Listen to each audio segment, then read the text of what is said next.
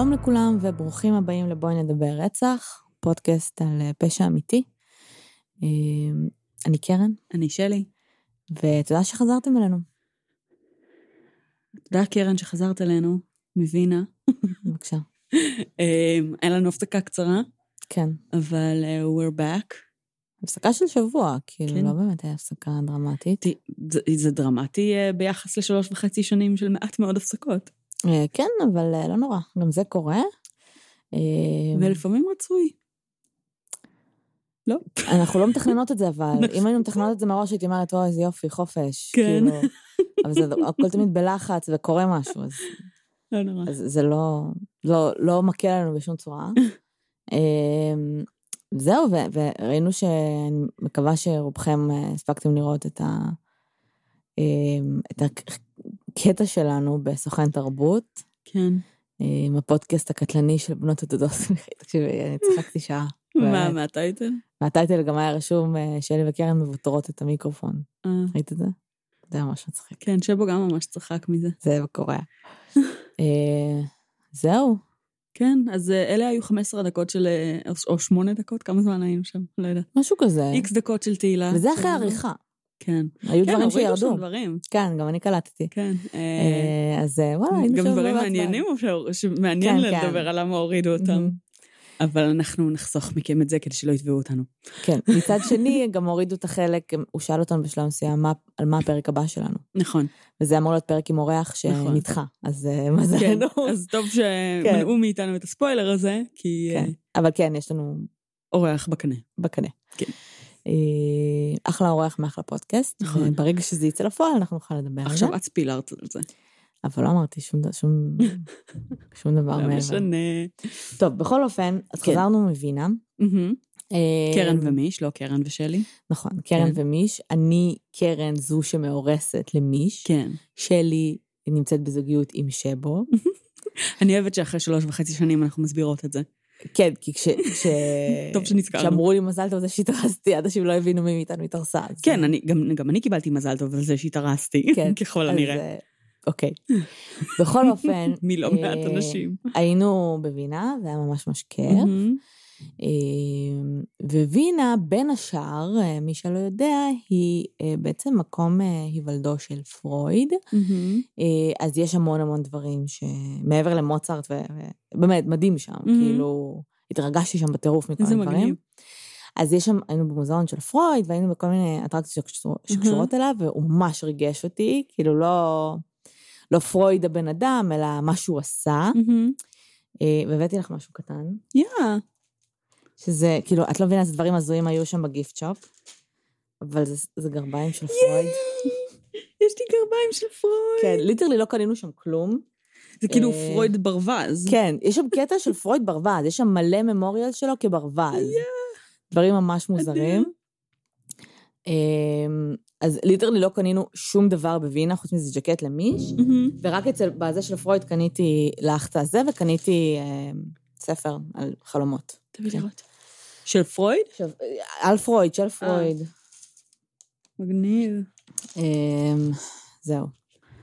אז אה, זה היה ממש מרגש, אה, כל המוזיאונים, איזה מגניב. וכל ה- האימפקט שלו על העיר. וזהו, קול.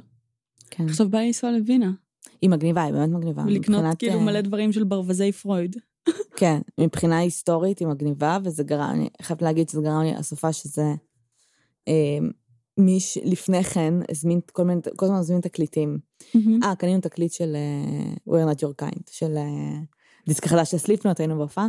מגניב. אז הוא הזמין תקליטים uh, שהגיעו uh, ממש לפני איזה יומיים, ו literally, כאילו ישבתי בסלון ושמעתי תקליטים של בטהובן, ו... וזה הכל בגלל וינה. כאילו, כי הם, זה. מדהים שם, זה ממש מעניין. כאילו, זה מגניב.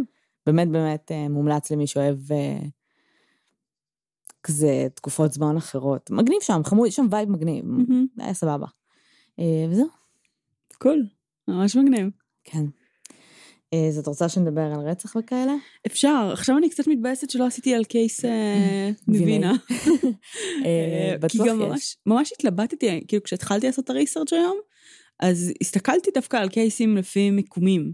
Mm, כאילו זה היה ממש הפילטור שדרכו חיפשתי, ובאיזשהו שלב כאילו הסתכלתי גם על כל מיני קייסים כזה בגרמניה או בצרפת, ו... ואז כאילו לא התחשק לי על הקייסים הספציפיים האלה. אה, אבל אם הייתי חושבת על זה מראש, אולי זה דווקא היה יכול להיות ממש מגניב. כן. אמ, אבל לא נורא, יש לנו אה, בחור אמריקאי שקצת, אה, הקייס שלו אפילו זולג לעוד מדינות, ביניהם okay. אוקיי. גם מדינות באירופה. אמ, ו... ואנחנו נתמודד, נסתפק באמריקאי כרגע. אוקיי, יאללה. אז יאללה, אז um, לחברנו היום קוראים uh, פרנק אבנגייל. Um, הוא ידוע בכך שבעצם מגיל 16 עד 21 הוא זייף uh, המחאות ב-26 מדינות uh, בסכום של 2 מיליון וחצי uh, דולר. ו- you might know it uh, דרך uh, סיפור שסופר גם בספר, סרט, הצגת ברודוויי, ואפילו סדרת טלוויזיה. את כנראה תזכרי את השם Catch Me If You Can. Mm, בוודאי. אה, שגם דיברנו עליו לא מזמן ב case של אה, לוקה מגנוטה. אוקיי. Okay. אז אה, פרנק אבגנייל נולד ב-27 לאפריל 48 בניו יורק, וההורים שלו בעצם היו... אבא שלו היה בזמן מלחמת העולם השנייה באלג'יר, הוא הכיר את אשתו שם, היה ביניהם פער של כ-13 שנה, אבל הם התחתנו. אמ, נולדו להם ארבעה ילדים, פרנק היה השלישי. אה, אבא שלו היה בעל עסק בתחום אה, ציוד משרדי, איכשהו סטיישנרי, לא יודעת בדיוק מה, מה היה התחום המדויק, אבל הוא מאוד שגשג. המשפחה הייתה בעצם במצב טוב, היה להם אה, ילדות מאוד נוחה. הם לא היו עשירים, אבל הם היו ממש במצב סבבה. אמ, בשלב גיל ההתבגרות של פרנק יש קצת סיפורים סותרים. אוקיי. אמ, אנחנו כן יודעים שהוא למד בבית ספר קתולי, אה, הוא בעצמו טוען שבגיל 16, אה, כשלא היה לו מושג לחלוטין, אמ, הוציאו אותו משיעור ושלחו אותו לבית משפט, שם הוא גילה שההורים שלו מתגרשים, mm. ושאלו אותו, השופט שאל אותו עם מי הוא רוצה לחיות, הוא התחיל, הוא פרץ בבכי, ברח משם ולא חזר. Mm-hmm. מקורות אחרים טוענים שבעצם כבר כשהוא היה בן 12 ההורים שלו נפרדו, אה, כי בעצם לאימא לא התאים להיות אה, עקרת בית אה, שלא ראה את בעלה כמעט אף פעם, כי היה לו מלא תחביבים ומלא okay. אוקיי. קשרים מחוץ לשעות העבודה גם. והאבא שלו בעצם מאוד נלחם וניסה לקנות מחדש את אה, האמון שלה ואת החיבה שלה לאורך של תקופה. הרבה מזה דרך באמת אה, הבן שלו, שהעביר אה, מתנות ומילות חיבה וכל מיני דברים כאלה מהאבא כדי לנסות לחדש את הקשר. ושבאותה תקופה, מגיל 12 עד 16, הוא בעצם גר רק עם אבא שלו, בעוד ששאר האחים שלו בחרו לגור עם אימא. ואבא שלו, כמו שאמרנו קודם, באמת היה לו הרבה תחביבים, היה לו הרבה Outdoor Activities, והוא התרועע לא מעט עם אה, אנשי כוח ופוליטיקאים, אה, והוא התחיל לקחת בעצם את פרנק איתו, לפאבים, לכל מיני אזורים, ופרנק פיתח כזה קצת חוכמת רחוב, קצת למד להכיר דברים, אה, והתחיל להסתובב גם עם איזושהי חבורה של נערים, גם כזה ממשפחות מתפרקות, והתחיל לפתח בעיות התנהגותיות. הוא עצמו אה, היה נראה מאוד מבוגר יחסית לגיל שלו, בכל מיני טיולי בית ספר אה, היו אומרים שהיו מקרים, לא יודעת למה, אבל יש לאמריקאים קטע כזה שלפעמים אנשים צריכים לשים חליפה, אז גם טינאייג'רים. כן. אז שהיה כל מיני סיטואציות שכשהוא היה בחליפה חשבו שהוא המורה. אה, אוקיי. אמ, אז... אה, כאילו באיזה סיטואציות זה קורה חוץ מנגיד לוויות? מלא, בתיכון. כאילו רעיון עבודה, גם אם אתה טינאייג'ר, אתה צריך לבוא בחליפה כל, כל מיני סיטואציות ממש מוזרות, שכאילו, זה נהוג. אמ, החבר, החבורה שהוא התחיל להסתובב איתה לא הייתה מאוד מתוחכמת, ויום אחד הם בעצם גנבו מכונית, mm. נסעו כמה דקות, אספו את פרנק, אה, ואחרי עוד כמה דקות בעצם נתפסו על ידי המשטרה, כי בעל המכונית בדיוק השקע את הדשא בזמן שהם גנבו לו את המכונית מול הפנים. אה, וואו. כן, הם לא היו מאוד מתוחכמים. אמ, כמובן שהם נעצרו אמ, על ידי המשטרה, ובזכות הקשרים הפוליטיים של אבא שלו, אז um, עזרו לו לצאת מזה, זה לא נרשם בשום מקום, זה נמחק מכל מקום שזה היה מתועד בו. בן כמה היה? הוא היה בין 12 ל-16. אוקיי. Okay. איפשהו בשנים האלה. Mm-hmm. Uh, ולא נרשמה לו שום עבירה. אבא שלו עשה לו איזה מין אה, שיחת חינוך כזאת, של כזה, אתה צריך להתחיל להתנהג כמו גבר, ואתה לא יכול להסתובב עם אה, ילדים אה, שעושים בעיות וכל מיני כאלה. והוא התחיל באמת לשנות את ההתנהגות שלו, התחיל ללכת לבית ספר, התחיל לעבוד במשרה חלקית באיזה מחסן, ו... ובעצם לאחר תקופה מסוימת על השיפור בהתנהגות שלו הוא קיבל במתנה מאבא שלו מכונית. Mm-hmm. וכדי שהוא יוכל אה, גם לתדלק אותה, אבא שלו נתן לו אה, סוג של, זה כמו כרטיס אשראי. למקרה חירום ש... כזה? לא, זה פשוט כרטיס אשראי, אבל הוא תקף רק, רק לדלק. ל... רק לחנות, לפז נגיד. אה, אוקיי. אמ, אז במקור זה באמת, פרנק ידע שזה מיועד לדלק, אבל אז הוא גילה שהוא יכול גם להשתמש בכרטיס הזה על מוצרים אחרים שיש בו. בחנות הזאת. בחנות הזאת, בפז. כן. כמו למשל גלגלים וציוד אה, רכב וכל מיני כאלה. אמ, אז פה בעצם מתחילה העונה הראשונה שלו אי פעם, ככל הנראה.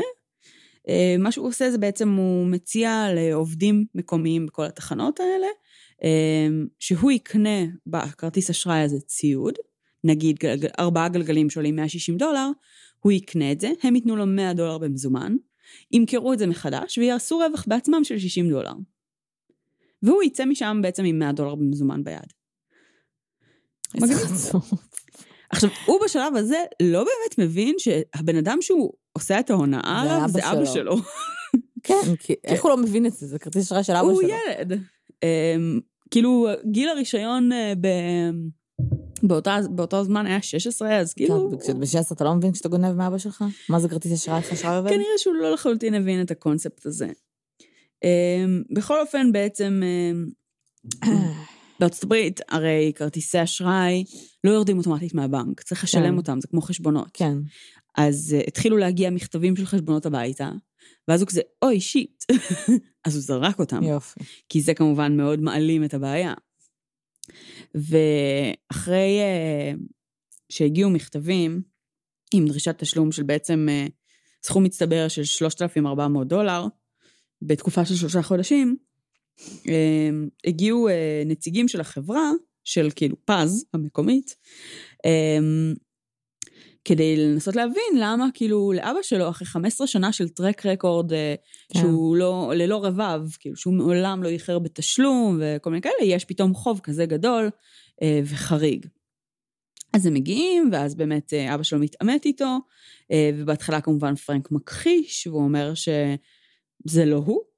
אה, באיזשהו שלב הוא מבין שזה לא כל כך יכול לעבוד, אה, והוא מודה, וההודעה שלו לאבא שלו זה, הציטוט הוא כזה, uh, It's the girls dad, they do funny things to me, I, I can't explain it.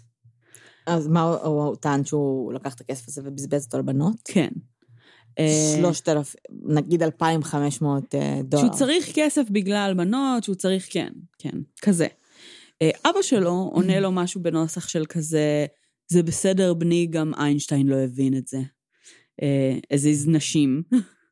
אמ, ואימא שלו לקחה את זה קצת פחות טוב. אמ, מאבא שאמר כזה, כן, כן, יופי טופי. אה, וככל הנראה זו גם הסיבה שזו התשובה שפרנק נתן לו מלכתחילה. כן.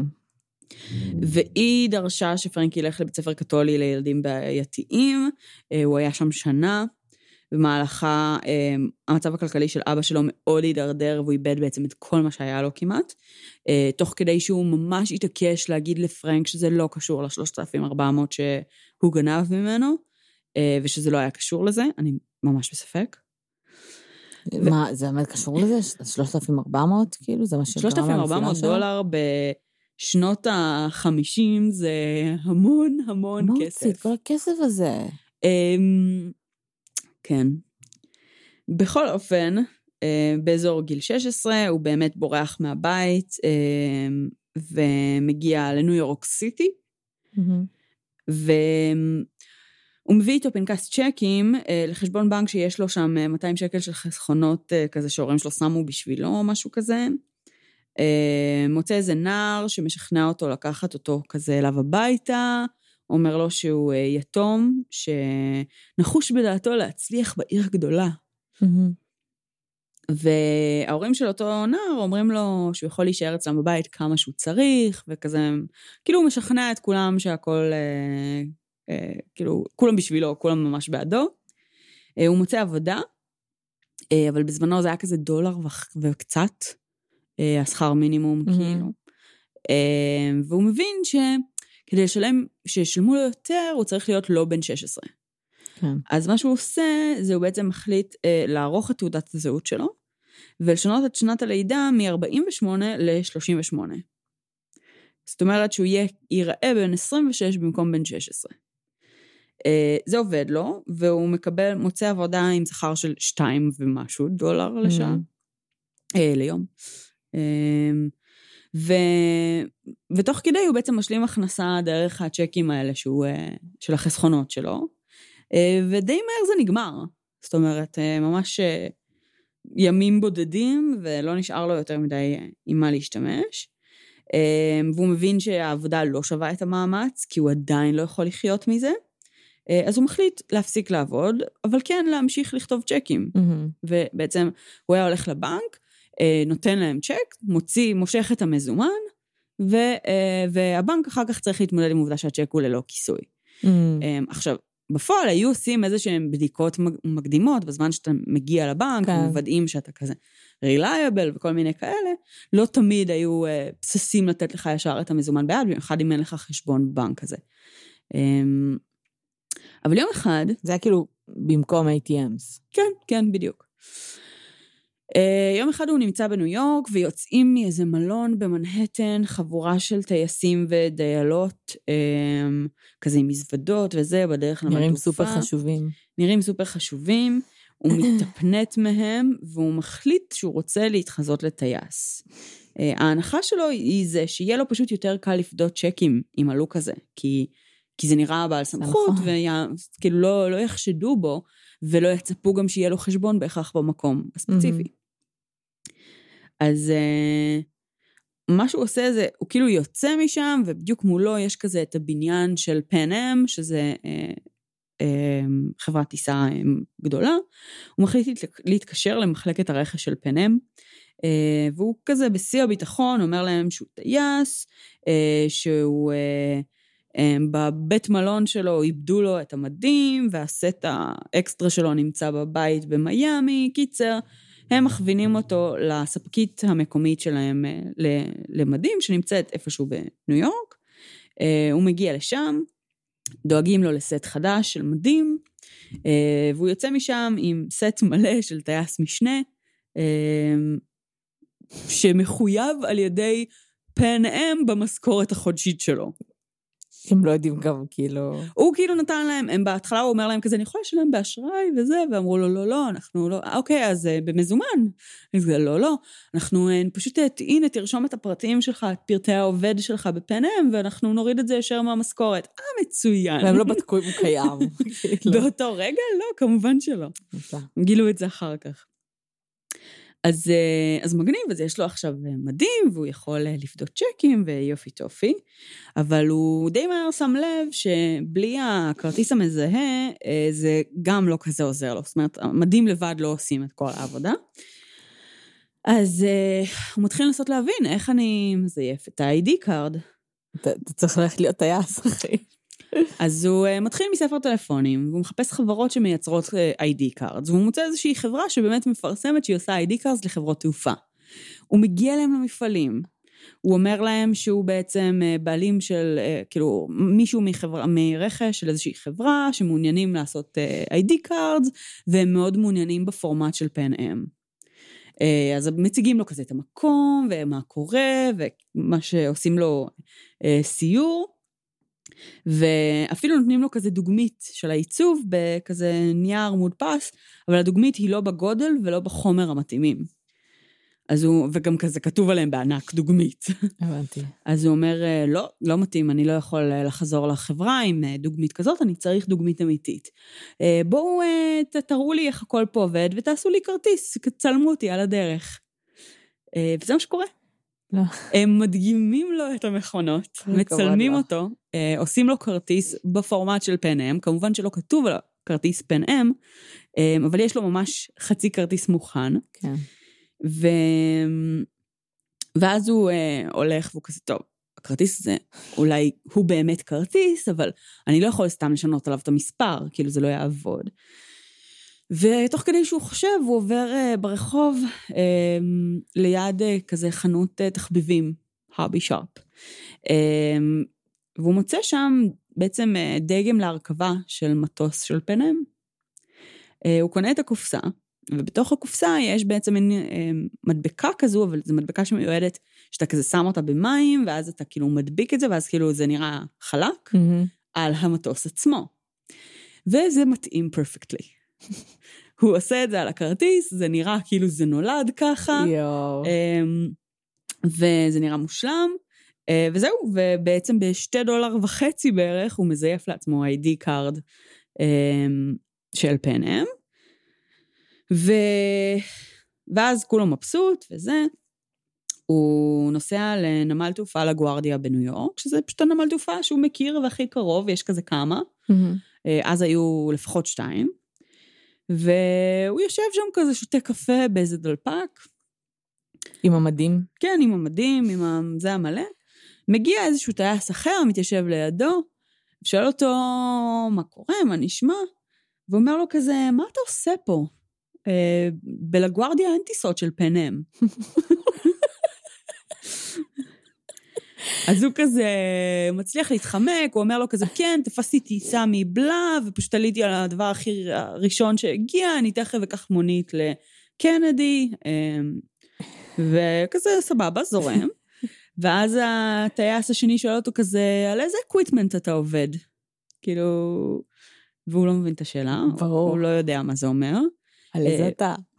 והוא אומר להם, הוא כזה מנסה להיזכר מה הוא היה, כאילו מה היה בסימונים על הדגם של המטוס, משהו כזה, קיצר, הוא אומר להם General Electric. ואז מתחילים לצחוק עליו, של כאילו, מה אתה עובד במכונת כביסה, כאילו, מה... קיצור, הוא מבין שהוא צריך לעוף משם. כן.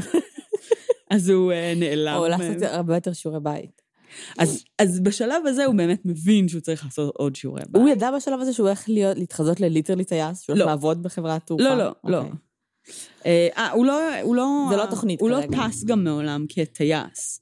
אבל הוא היה שם. הוא ישב בקוקפיט. הוא ישב בקוקפיט, הוא כן. היה טייס משנה. הוא לא היה טייס משנה בפועל. זאת אומרת, מה שהוא עשה, אה, ואני אגיד על זה קצת יותר אחר כך, אבל הוא בעצם אף פעם לא טס בטיסה של פנם.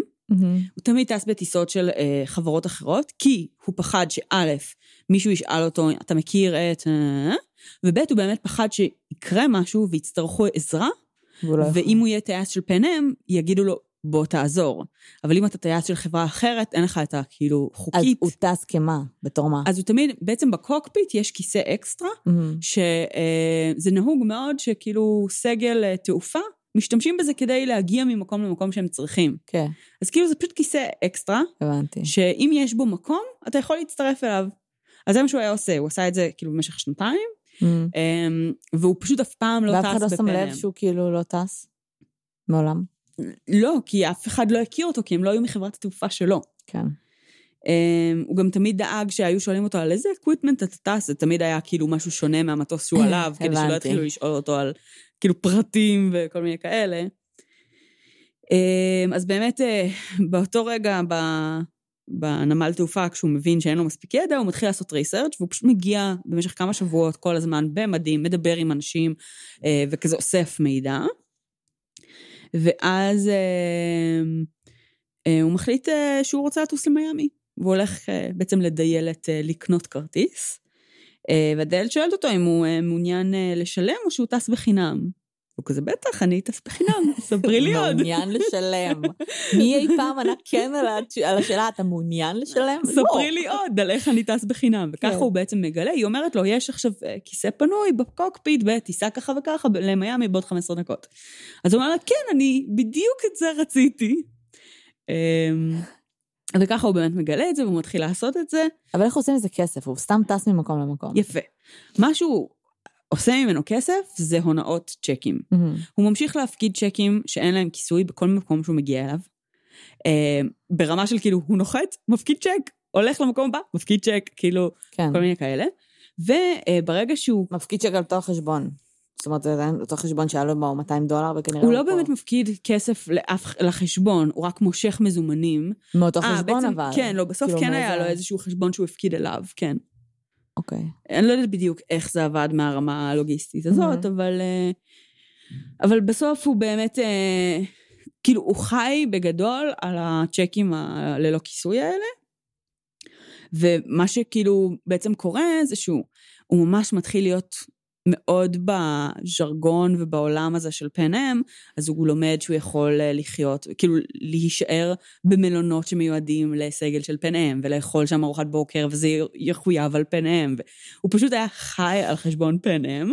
זקנים הם כזה, הוא רק כזה היצ'ייקר, כן, שהוא לא עובד שלנו. בכלל. כן. אה, ופשוט להפקיד צ'קים בכל מקום, לצאת כן. עם בחורות, לעשות, אה, כאילו לחיות את החלום. אה, עכשיו, כאילו, צריך להבין שהוא היה בין 16 ל-18 זה בשנים האלה.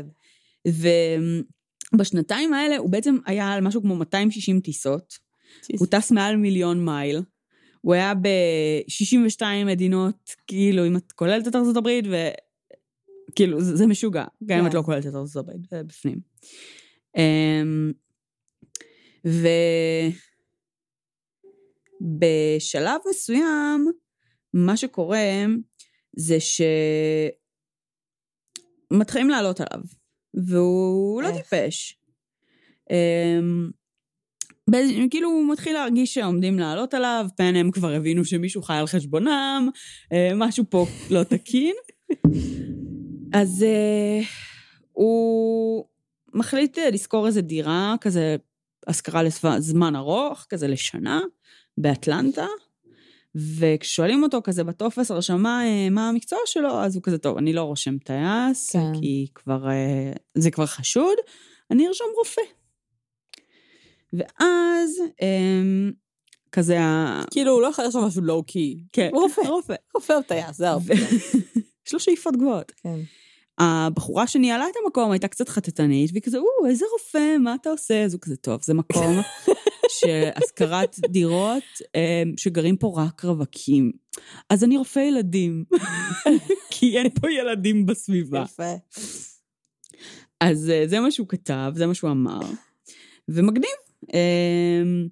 הוא, כאילו שאלו אותו כזה, מה אתה עושה פה? וזה הוא אמר, לקחתי שנה של שבתון, אני עושה מחקר, מגניב, כאילו הוא בכלל לא שייך למדינה הזאת, כזה בא ממקום כן. אחר. יופי. אה, אז מגיע איזה שכן חדש, אה, ומתיידד איתו. ואומר לו, וואי, שמעתי שאתה פדיאטרישן, רופא ילדים. אה, אני במקרה מנהל המחלקה של פדיאטרישנס בבית החולים הקרוב. והם מתיידדים, והוא בהתחלה סופר לחוץ שהוא הולך לעלות עליו, אבל הוא מעולם לא פיקפק, כי למה לעזל? כי למה שתשאל, אה, אוקיי, איך עושים ניתוח ל... את יודעת. אף אחד לא בוחן אותך לדברים האלה. בדיוק. אה, אז הם מתיידדים, יש להם מערכת יחסים חיובית אחד עם השני, הכל טוב.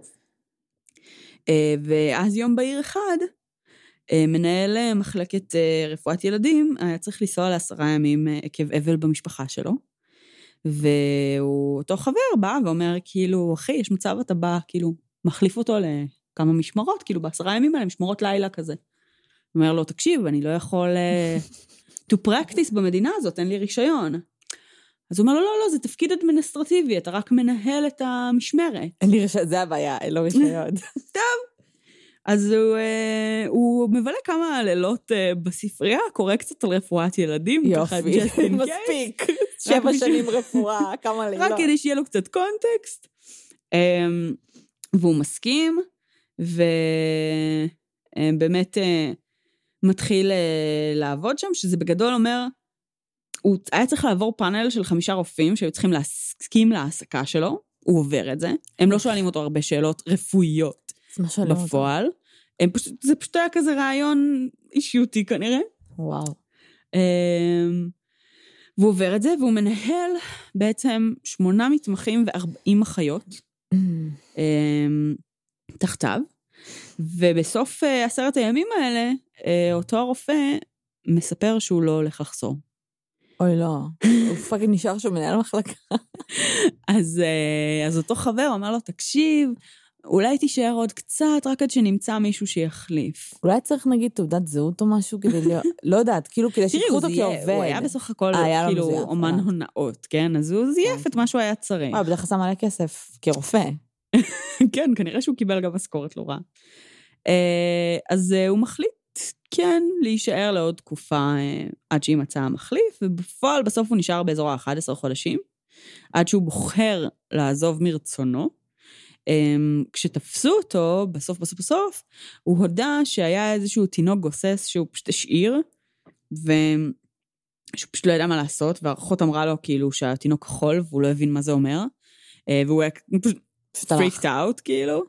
והוא סיפר כל מיני סיפורים על בעצם, שאמרו לו, הקפיצו אותו למיון, והוא הלך ממש לאט, בתקווה שהמתמחים כבר יתחילו לטפל בו, ואז כשהוא הגיע ושלושת, הוא שאל את שלושת המתמחים מה הם חושבים, והם הסכימו על אותו procedure, אז הוא אמר להם, אוקיי, תעשו את זה. כאילו לא היה לו שמץ מושג, הוא בפועל לא עשה אף פעולה רפואית לאורך כל התקופה שהוא היה שם. איך הוא שרד שם שנה? זה מדהים. הוא לא היה אמור להיות, כאילו, זאת אומרת, hands on, כן? לא משנה, אבל, אבל זה, אם משהו קורה אתה... זה פסיכי. וואו. אמ, ואז באמת הוא עזב, וכשהוא עזב את בית החולים, הוא אמר, טוב, אני עוזב גם את uh, אטלנטה. uh, הוא נסע ללואיזיאנה, והוא יצר קשר עם איזה דיילת שהיה לו איזה קשר איתה לפני כן. Um, וכזה, אחד מהם, אני לא יודעת מי מהם אפילו זכר, אבל שהוא סיפר לאותה דיילת שהיה לו תואר במשפטים מהרווארד, mm-hmm. ובעצם he pursued his dream to be a pilot במקום. Um, ובאיזושהי מסיבה, מתישהו אותה דיילת מכירה אותו למישהו אה, אה, ממשרד המשפטים, אה, או משהו בעצם מקומי כזה, אה, סטייל אה, כאילו כזה DA, אה, זה לא DA בדיוק, אבל איזשהו משרד משפטי אה, משמעותי. והם אומרים לו, וואי, אנחנו מחפשים חבר'ה צעירים, חזקים, שאפתנים, שיבואו כאילו זה. אה, אתה רק צריך לעבור את הבר אקזם במדינה שלנו, כי אתה למדת במדינה אחרת. אז הוא אומר, יאללה, מגניב, והוא עובר את הבר אקזם בניסיון השלישי. יפה, אה, זה כאילו, כן. זה בדיוק כמו... זה ממש אה, מרשים. סטודנטים למשפטים. והוא מתקבל לעבודה שם, הוא מתחיל לעבוד בעבודה שהוא אומר שזה די עבודה, כאילו... הוא היה בעיקר נער שליחויות כזה, קצת יותר מתוחכם, אבל מבחינתו זה היה לואו פרופייל, זה היה ממש טוב, כבר ממש חיפשו אחריו, כזה. זה היה אחלה עבודה, הוא היה מבסוט. והוא התחיל לצאת עם איזה מישהי שהיא הייתה אה, משתתפת בכנסייה המתודוניסטית, לא יודעת איך אומרים את זה. Okay. אוקיי. אה, והוא כזה מצטרף לוועדה של הכנסייה, והוא כזה ממש מתחיל להיות מעורה בקהילה. אה, ובמקרה בוועידה של הכנסייה הזאת היה גם בחור שבאמת למד משפטים בהרווארד. אוי לא. אה, והוא מתחיל לשאול אותו שאלות ולהתעניין. מכיר את ההוא, מכיר את זה. ואז הוא אומר, טוב, די, אני צריך ללכת מפה גם, נגמרה הקריירה המשפטית שלי, למרות שהוא עבר את הבר אקזם, כאילו. כן. בסדר? בסדר. אה, איפשהו בשלב הזה פרנק טוען שהוא זייף תואר מאוניברסיטת קולומביה, ולתקופה לימד סוציולוגיה באוניברסיטת ברינגהם יאנג. אה, למשך סמסטר אחד. יפה. האוניברסיטה היום מכחישה את זה, היא אומרת okay. שזה אוקיי. לא קרה, אבל הוא אומר שזה לא מפתיע אותו. שהיא מכחישה את זה? שהיא מכחישה, כן. אמ, וואו. ואז הוא עוד ממשיך לזוז קצת ממקום למקום. אה, באיזשהו שלב אה, באמת הוא, הוא סופר מבוקש, כאילו ה-FBI, האינטרפול, מדינות שונות מעוניינות בהסגרה שלו. כבר יודעים גם מי הוא כאילו? מה השם שלו? יודעים מי הוא? כנראה שברמה מסוימת, כאילו יודעים מה השם המקורי שלו, לא יודעים באיזה שמות הוא משתמש ביומיום, אבל... כן. אה, ואז ב-69 הוא נתפס בצרפת, אה, כשדיילת של אייר פרנס זיהתה אותו בעצם ודיווחה למשטרה על איפה הוא נמצא. Mm-hmm. בזמן שהוא נתפס, היו 12 מדינות שביקשו את ההסגרה שלו, אבל אה, צרפת בעצם עצרו אותו על ידי בקשת הסגרה משוודיה.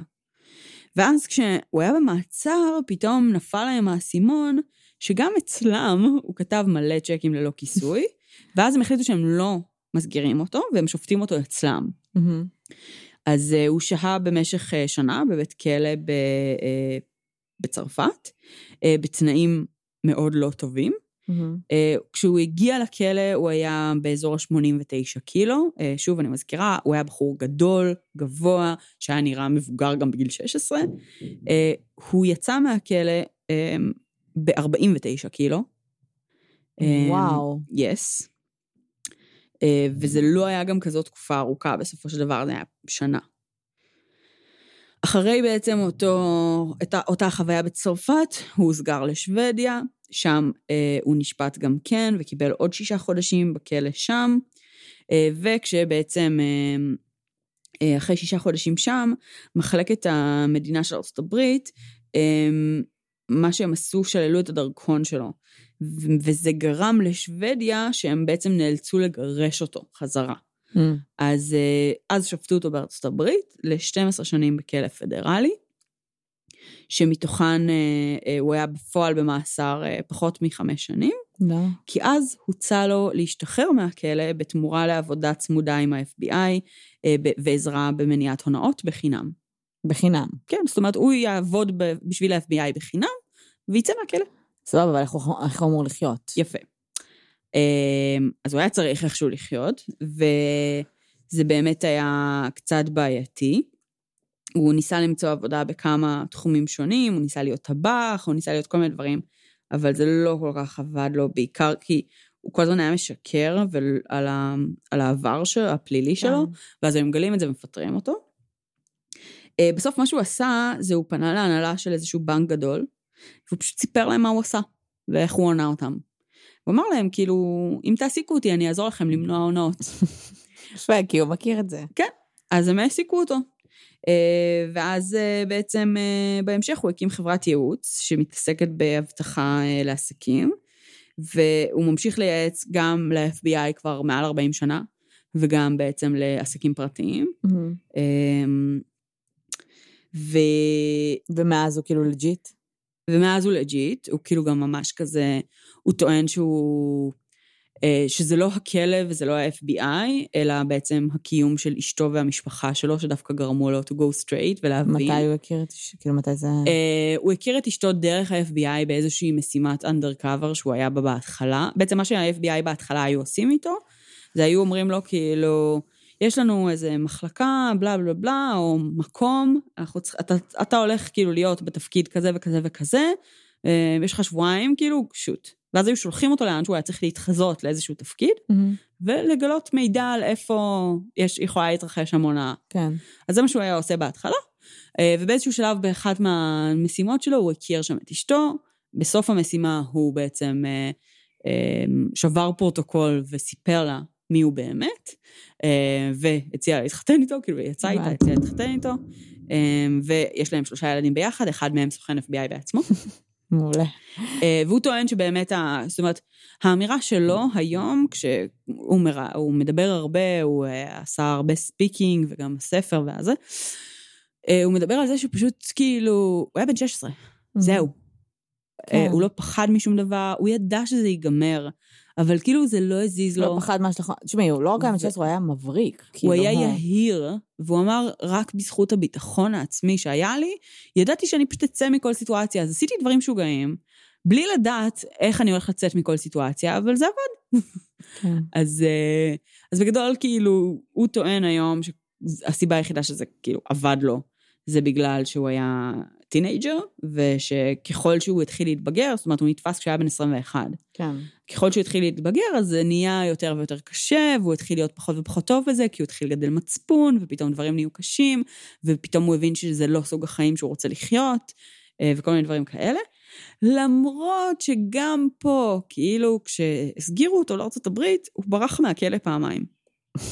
אה, בעצם לא מהכלא, פעם אחת במטוס עצמו, איך הוא ברח בזמן במטוס? ההסגרה.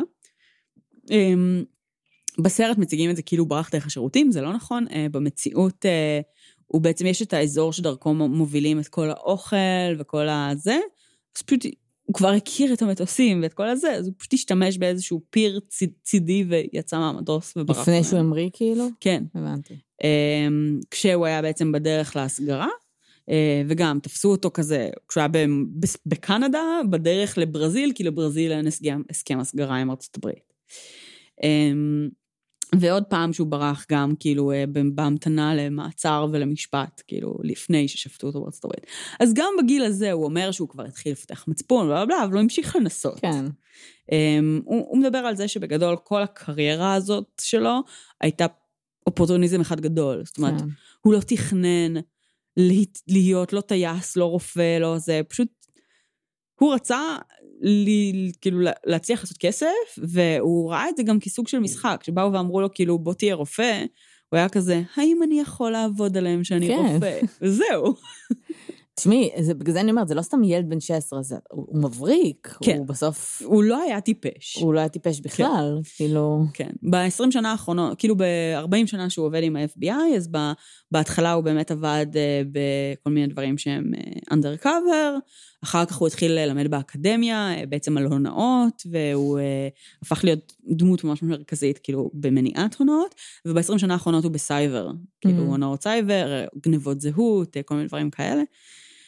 טיפוס מאוד מעניין ומוזר. ה pitch שלו, אם ראיתי כמה כזה מקומות שהוא מדבר, הוא כאילו משתמש כמעט באותם המילים. הוא כאילו ממש... הוא, זה מרגיש כאילו הוא עדיין אין קרקטר, הוא עדיין משחק דמות. למה? אה, ככה זה נראה לי, אישית. אוקיי. אה, עכשיו, פשוט הדמות שהוא משחק היום היא תועלתנית לחברה, והיא תועלתנית לו. אה, וזה מתאים, וזה טוב לו, והוא נהנה מזה. הוא מדבר על זה היום שכאילו, ה... הוא מרגיש שההישג האמיתי שהוא עשה בחיים שלו זה המשפחה, זה להיות בעל נאמן ואוהב, זה לגדל שלושה ילדים ולהיות אבא נוכח וכל מיני דברים כאלה. אה, והוא לא מתייחס לכל הקריירה שלו כ... כהישג, למרות שבתכלס. בואי, כן. גם החיים שלו לא היו נראים ככה, לולא... אם הוא לא היה עושה את ה... כן.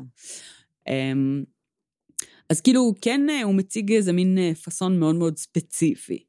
מצד שני, וואלה, זה די, אה, די משוגע. כן. אני מתה לדעת אם כאילו, אם הספיץ' הזה שלו, שלה כאילו הייתי בן 16 וטיפש, אם זה סתם הצגה והוא פשוט משחק עוד תפקיד ועוד, כאילו פשוט נכנס לעוד דמות, והוא פשוט עושה אותה כבר כל כך הרבה שנים, שהוא באמת הבן אדם מספר אחד בעולם. לתחום הזה. אמ, או שכאילו הוא באמת התבגר, והוא באמת בן אדם יכול אחר. להיות, יכול להיות שהוא כן, יכול לא. בהכרח בן אדם אחר, אבל כאילו, התבגר. כן. כן. בסוף עדיין הוא איכשהו fucking עובד עם ה-FBI 40 שנה. כן. הוא אמר גם אה. שבהתחלה, כאילו, בשנים הראשונות, ה-FBI, כאילו, באותם שנים הוא היה לבן, ממשפחות אה, אמידות, רק כאילו כזה בוגרי הרווארד, וזה, כן. ופתאום אנשים שכאילו חושבים שכאילו once a criminal, always a criminal, פתאום מביאים להם איזה בחור, ש... שהוא פושע ברמה עולמית, שחצי מהמדינות בעולם פושע. ב- הוא כאילו גאון בלשקר, אז כן. אתה יכול גם להאמין למילה שתצא בדיוק, מהפה. ו- והוא אמר שכאילו שנים לקח לו לזכות באמון ב-FBI, אה, ואחד הדברים שהכי שינו את זה, זה באמת העובדה שהוא התחיל ללמד באקדמיה, והוא הפך להיות חלק מתהליך ההכשרה שלהם, אז מהמם. פתאום הם התחילו להעריך אותו, כן.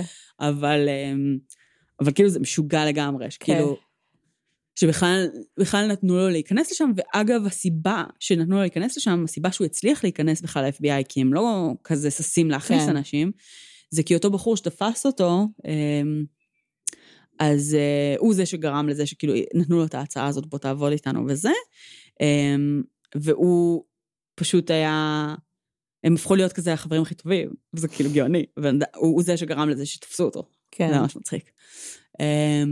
אז הם היו כזה ממש best pals, והוא הקדיש לו איזה ספר, והם נורא, כאילו שם איזה סיפור נורא חמוד, אבל אוקיי. uh, מאוד משעשע, כאילו, בסרט תום הנקס משחק בעצם מהמם. את, ה, את הסוכן שרודף אחרי ליאונרד דקפריו, שהוא מהמם. משחק את פרנק, ויש יש כאילו הרים של קטעים, כאילו ממש ממש מקסימים, של איך, הם, איך הוא רודף אחריו, ובסוף כאילו לחשוב שבעצם אותם שתי דמויות שבאמת כאילו היה שם איזשהו מרדף, והוא גרם לזה שיתפסו אותו, ו, ובסוף גם אה, פרנק אגב היה לו שתיים ומשהו מיליון דולר כאילו בחשבון שהוא כזה פשוט החזיר, כן. כאילו הוא לא באמת היה צריך את זה. נכון. אז כזה טוב, קחו, כאילו סתם, אה, הוא פשוט שיחק משחק, הוא כאילו כן. חשב שזה מונופול. זהו. את זוכרת שהיינו בהרצאה שהראו לנו חלק מהסרט כדוגמה לפסיכופת? מה יש לך להגיד על זה? על ההרצאה או על הסרט? על הסרט? כאילו על הדמות כדוגמה ל... אני חושבת שיש סיבה שלא מגדירים פסיכופתיה מתחת לגיל 18. מהמם.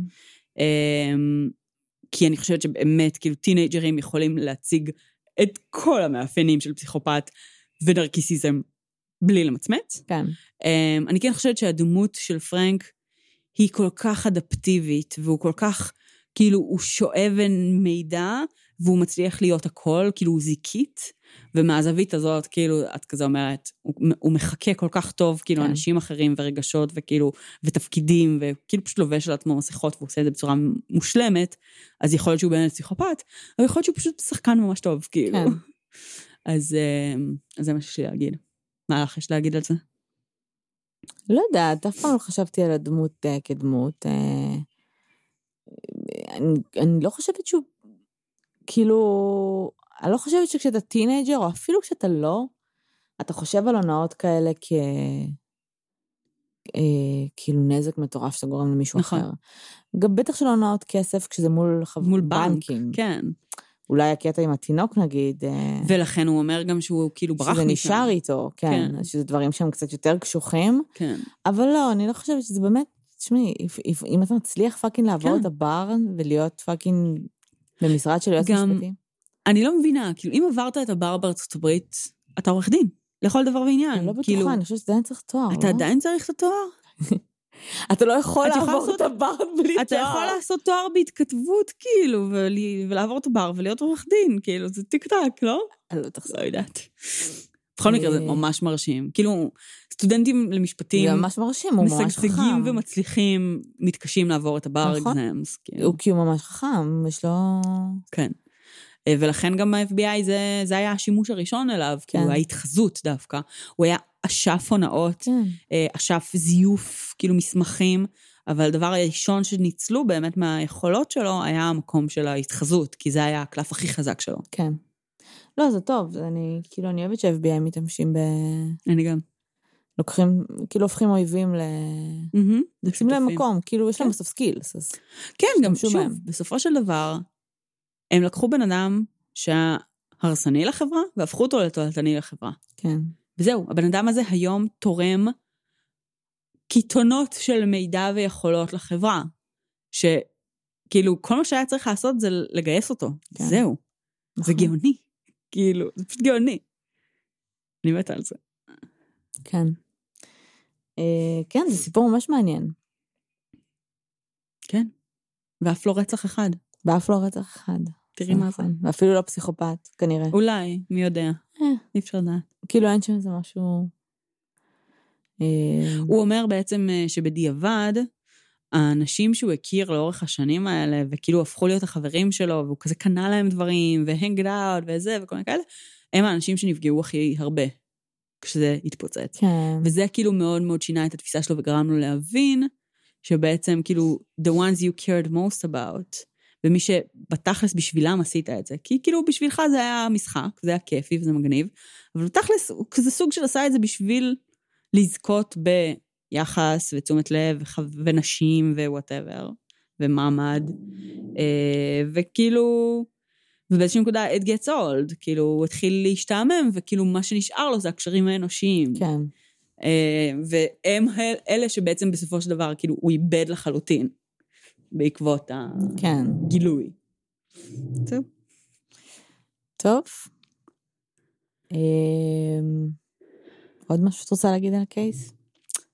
אה, לא, הוא טיפוס מעניין. אמ, אני חושבת שהוא עושה הרבה, כאילו, עבודה סופר מעניינת אה, למען אה, גם מניעת הונאות וגם כאילו כזה, הוא הרבה- פעמים מסביר לאנשים גם איך לחיות כדי שפחות יגנבו להם את הזהות וכל מיני דברים כאלה. כאילו הוא עושה הרבה דברים טובים בסוף. אה, כבר איזה שלושה נשיאים שונים של ארצות הברית ניסו לתת לו חנינה והוא סירב. ניסו לתת לו חנינה? כן. אמ, בסדר, כי הוא כאילו כאילו... מעוניין לשלם את חובו לחברה סבבה, הוא בעצמו. לא משלם את חובו לחברה, כאילו... מה זאת אומרת? מה זה חנינה? למחוק לו את הרישום הפלילי? כאילו... סבבה, אבל הוא לא משפיע עליו בשום צורה. לא, זה... להפך, זה לטובתו. כן, זה מה את שאני אומרת, אני לא זה מרגישה שזה הסיפור כי הוא רוצה לתת, אה, לא, אבל זה, לשלם שוב, את זה חובו. אתה לא הסיפור שלו. משלם את כן. חובך, כאילו, אנשים מכירים אותך ועפים על הסיפור שלך, כן. אתה עושה מלא כסף, זה לא משפיע עליך רישום כן. פלילי הזה כמו שזה משפיע על אסירים אחרים. נכון, להפך. כן, כאילו הבנק הזה לא היה מעסיק אותו לולא הרישום הפלילי הזה. בדיוק. ומשם התחילה. כל הקריירה שלו. כן. בסדר. אה, לפחות זאת שמשלמת לו, כאילו. אז כן. אה, טוב, אה, ספרו לנו מה אתם חושבים על הקייס אה, ועל פרנק. אגב, בהקשר של לוקה מגנוטה. זוכרת כמה כזה הוא הלך בביטחון בשדה תעופה ובלה בלה אז אם לוקה באמת ניסה להידמות לפרנק, ב... והוא ראה נגיד סרטונים של פרנק ביוטיוב, אז פרנק כל הזמן דיבר על זה שכאילו כל מה שהוא השתמש בו זה היה ביטחון, ולהיראות כאילו אתה עושה את מה שאתה יודע שאתה עושה. Mm. אז כאילו זה יכול כזה גם להחזיר קצת לקייס של לוקה. כן. סיימתי. אמ, טוב, אז תודה רבה שהייתם איתנו. אה, אל תשכחו לדרג אותנו בפייסבוק, לעשות לייק ולעקוב אם אתם עדיין לא עוקבים. להיכנס לקבוצה שלנו בואי נדבר רצח ופשע אמיתי, שם בטח ייפתחו דיונים לפרק ובאופן כללי. שיהיה לכם שבוע מצוין. ואם בא לכם גם uh, לעזור לנו להגיע לעוד קהלים, אז uh, השמועה אומרת ש-reviews ב iTunes זה אחלה דרך לעשות את זה, אז תכתבו עלינו ביקורות ב iTunes. כן. אה, וזהו. זהו. ותמשיכו לכתוב לנו אה, בקובץ אה, המלצות, המלצות. המלצות. וזהו, ואנחנו נהיה בקשר, שיהיה לכם שבוע מצוין, כמה שיותר אה, ככה אה, נעים, קליל ונחמד. וזהו, ועוד וסעו לווינה. עוד מעט אה, בחירות עוד פעם גם. יש, איזה כיף. זה כאילו כל שלושה חודשים עכשיו כזה, יום כוח. החופש. כן, לפחות יש אה, חופש. כן, אל תצאו מהבית ביום הזה. נראה לי סיפרתי לך שעשיתי את הטעות הזאת. אני לא חושבת אם זה בבחירות הראשונות או השניות, נראה לי שמה השניות. עשית? שעשינו את הטעות של לצאת מהבית. לאן? כאילו הלכנו לבחור, ואז הלכנו להשתתף בבית קפה. אה, זאת הטעות. כי כולם בבתי קפה? לא רק כי כולם בבתי קפה, כי הם גם צורכים, הם מדברים על ביבי אה. וגנץ כל הזמן. כאילו. אז כן, אל תצאו מהבית. אוקיי. אה, וזהו, ואנחנו נהיה בקשר. תודה רבה שהאזנתם. ביי יוש. ביי.